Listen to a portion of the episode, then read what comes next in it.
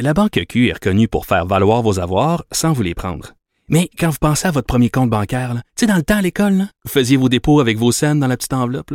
Hmm, C'était bien beau. Mais avec le temps, à ce compte-là vous a coûté des milliers de dollars en frais, puis vous ne faites pas une scène d'intérêt.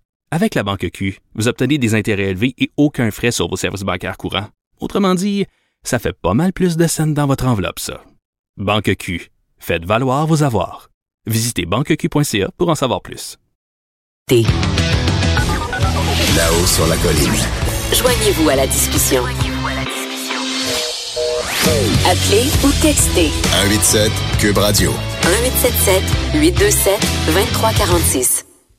Bon, mais c'est le temps d'aller euh, rejoindre José Legault, qui est politologue et chroniqueuse au Journal de Montréal. Bonjour, José Legault. Bonjour Antoine, joyeux Noël. Joyeux Noël. Oui, c'est ça, exactement.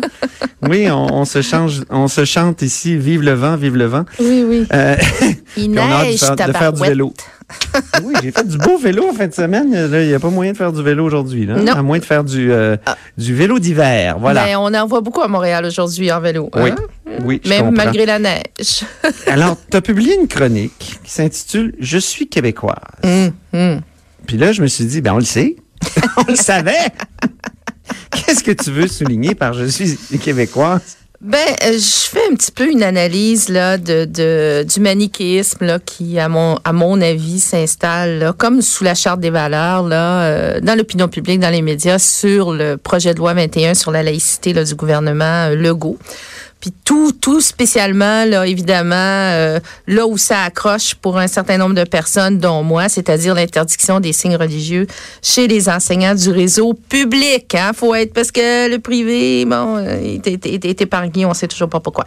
Alors, je, je décris un petit peu qu'est-ce qui se passe. Euh, Oui. Bon, les, les, les, les- ceux qui sont ceux qui sont pour le projet de loi, évidemment, puis on, on entend ça partout, on lit ça partout, traitent ceux qui sont euh, contre de multiculturalistes, hein, comme si euh, c'était c'était automatique, alors que ça l'est pas du tout. Euh, et puis euh, les- ce que ce que j'appelle les plus enragés là, de ceux qui sont contre euh, le projet de loi, ben traitent ceux qui sont pour de racistes, de xénophobes, etc. On a vu le, le maire d'Amstead, là, William Steinberg, là, qui, qui lui euh, a même parlé de nettoyage ethnique et qui s'en est toujours pas excusé. C'est comme si on n'avait pas le choix. faut choisir. Est-ce qu'on est Charkaoui ou est-ce qu'on est Non. euh, euh, Ben justement, moi, je refuse de choisir parce Ben, que. je suis bien d'accord avec non, toi. C'est exactement aussi Parce ce que, que nous, notre écrit. travail, c'est d'analyser à tête reposée, là, pas à tête échauffée. Hein? Ah oui, c'est Euh, ça. bon, et puis il y a même eu le philosophe Charles Taylor qui, euh, contrairement à ce que certains peuvent penser, fait, fait, fait euh, souvent des, des poussées d'hyper-émotivité. Là. Puis lui, il a Mais crié sa honte d'être québécois. Oui. J'ai honte d'être québécois. J'étais content que tu le soulignes, puis je suis d'accord avec toi. Moi, Charles Taylor, je l'ai interviewé, je suis même allé chez lui l'interviewer. Mm. J'ai lu ses livres et tout ça. Mais il y a deux Charles Taylor. Ouais, il y a ouais, le ouais. Charles Taylor philosophe, puis il y a le politicien.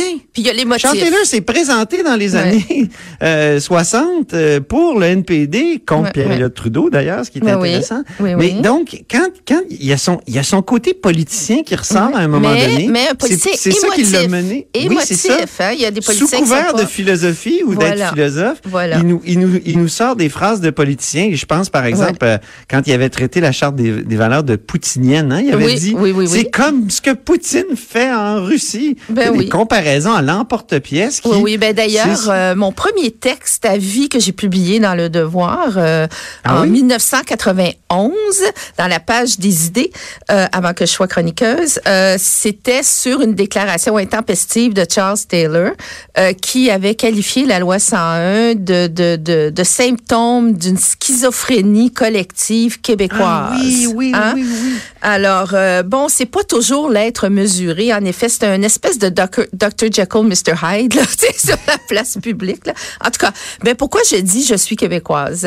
Oui, Euh, oui, c'est que pardon, justement, dans ceux, chez, chez- parmi ceux qui sont pour le projet de loi 21, euh, euh, il- il- certains attaquent ceux qui sont contre, comme moi, euh, en laissant entendre qu'on n'est pas des vrais Québécois. Hein, on ne Ah. comprend pas l'identité québécoise. La laïcité, tout à coup, là, depuis quelques années, ça serait au cœur de l'identité québécoise, ce qui n'a jamais été vrai, mais jamais été vrai. Hein. Mais non, Les notre histoire, c'est une histoire d'accommodement. Oui, oui, c'est mais- 1774 avec le serment, l'abolition du serment du test et compagnie. Mais oui. Mais là, on est dans du révisionnisme historique là, euh, à, à pleine vitesse depuis depuis le- la, la- la crise des, des accommodements raisonnables en 2007. Euh, et donc, moi, je dis non, je suis contre et je suis contre avec des arguments mesurés. Je ne vois pas de xénophobie chez ceux qui sont pour. Je les traite pas de xénophobes, etc. Alors, s'il vous plaît, euh, ne me traitez pas de fausse québécoise, hein, parce Ouais. que je suis une vraie québécoise, comme ceux qui sont pour le projet de loi. Et je ne suis pas, et je suis même allée plus loin, parce qu'on lit ces choses-là, on entend ces choses-là aussi. Je suis pas une suppo ou une idiote utile des islamistes, et je suis pas une admiratrice du multiculturalisme trudeauiste. Antoine, je pense que c'est pas un secret d'État, quand même. Bon. Alors, mais moi, j'ai beaucoup travaillé sur la loi 101, et ça, ça pour moi, c'est mon modèle d'intégration au Québec et d'inclusion, c'est-à-dire que on veut un Québec diversifié sur tous les plans, mais qui parle français. Alors pour moi ça c'est ma priorité. Et je pense qu'au Québec avec euh, cette espèce d'obsession de, de de la laïcité sous l'angle très précis de l'interdiction des signes religieux là parce qu'il y a plusieurs sortes de laïcité nous a fait oublier le vrai combat à mener qu'on a laissé aller. C'est celui pour la francisation l'intégration la pérennité de la langue française. Ça Antoine en- en tout respect je pense que ça c'est le vrai cœur de l'identité québécoise. C'est pas de savoir si un prof va porter un hijab, une kippa euh, ou une petite croix dans le cou. Là. Bon, oui, c'est ça. C'est la pérennité du français qui Oui, devrait mais- passer euh, mais d'abord et avant tout. Mais c'est ça. Mais lorsque j'en discute, je, je, je fais pas comme Sharkawi, je fais pas comme Bill Steinberg, je traite pas euh, ceux qui sont euh, pour le projet de loi de, de, de xénophobes ou de fascistes. Dans la manifestation de dimanche, moi, je suis allée la voir, la manifestation de dimanche. Ah là. oui? Oui, Ah oui, oui? je suis allée voir ça. Ça m'a franchement glacé le sang. Euh, et lorsque j'ai vu des croix gammées, hein, des croix gammées euh, sur des affiches, comme à l'époque, quand on traitait Camille Lorrain, le père de la loi 101, de, de, on le comparait à Goebbels, euh, l'infâme euh, ministre de la propagande de- d'Adolf Hitler.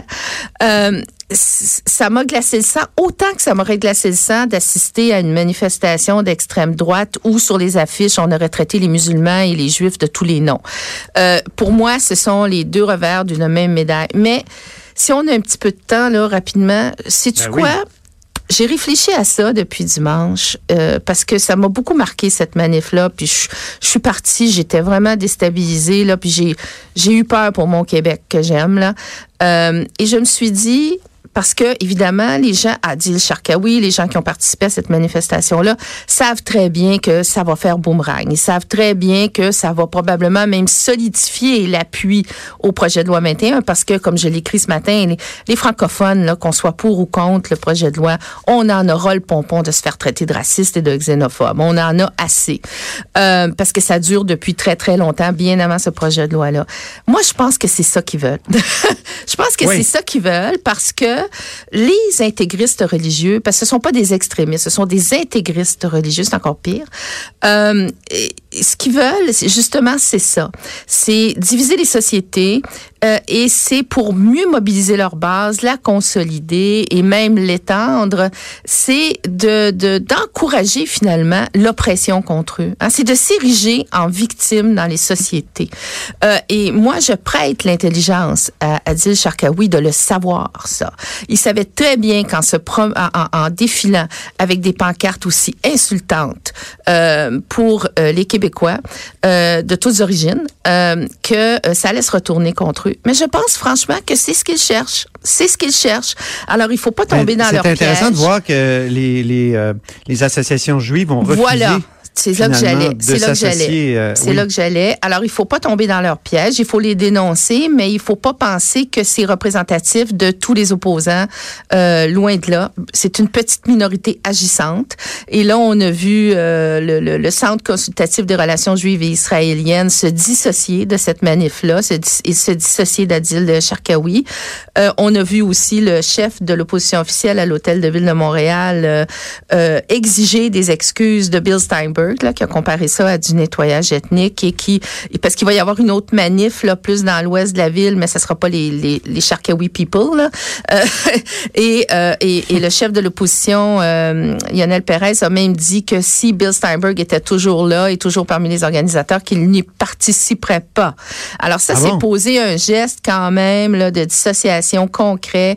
Ben, Et il a ça- banalisé la Shoah. euh, dans, Ben, il a banalisé. façon. Ben, il a- il a banalisé, en tout cas, les guerres balkaniques, là, les, Ben- les- euh, et- et des, des années 90, en Ouais. disant, en parlant de nettoyage Oui, ethnique. oui, ça c'est le certain. premier. Tu sais que Mordecai Richler parlait aussi de nettoyage ethnique au Québec. Hein? Bon, Ouais. alors euh, c'est, c'est, ça banalise ça, mais c'est surtout que ça salit littéralement euh, la réputation euh, du Québec et des, encore une fois des Québécois de toutes origines, et ça fait passer un projet de loi contre lequel je suis, mais qui n'est quand même pas un projet de loi fasciste là. Bon, alors Mm-hmm. Mais si euh, on enlevait la- l'obligation des, euh, c'est-à-dire l'interdiction des signes religieux chez les enseignants, Oh, est-ce que tu serais favorable à- Bien oui, au projet de loi? bien oui, ça. bien sûr. J'ai toujours été favorable à un compromis honorable.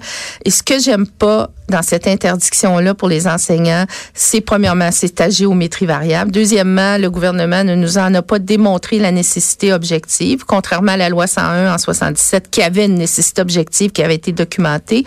Euh, et, et, et pourquoi au public mais pas au privé? Pourquoi une clause grand-père? C'est complètement euh, aléatoire, c'est arbitraire et on sait très bien, on sait très bien, même s'il n'y a pas de xénophobie, que le, le signe religieux qui dérange beaucoup de monde, c'est le hijab. On le sait. C'est pas la petite croix, c'est pas la kippa, c'est pas le turban sikh, c'est ça.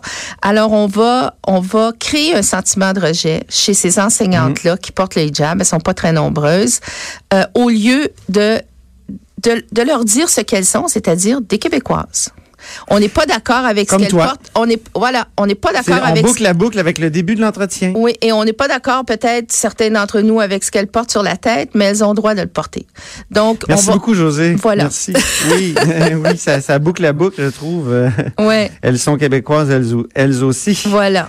Voilà. Merci beaucoup. Donc, c'était José Legault, chroniqueuse au Journal de Montréal et politologue. Restez des nôtres parce que après la petite interlude sonore que vous allez entendre, c'est notre segment constitutionnel.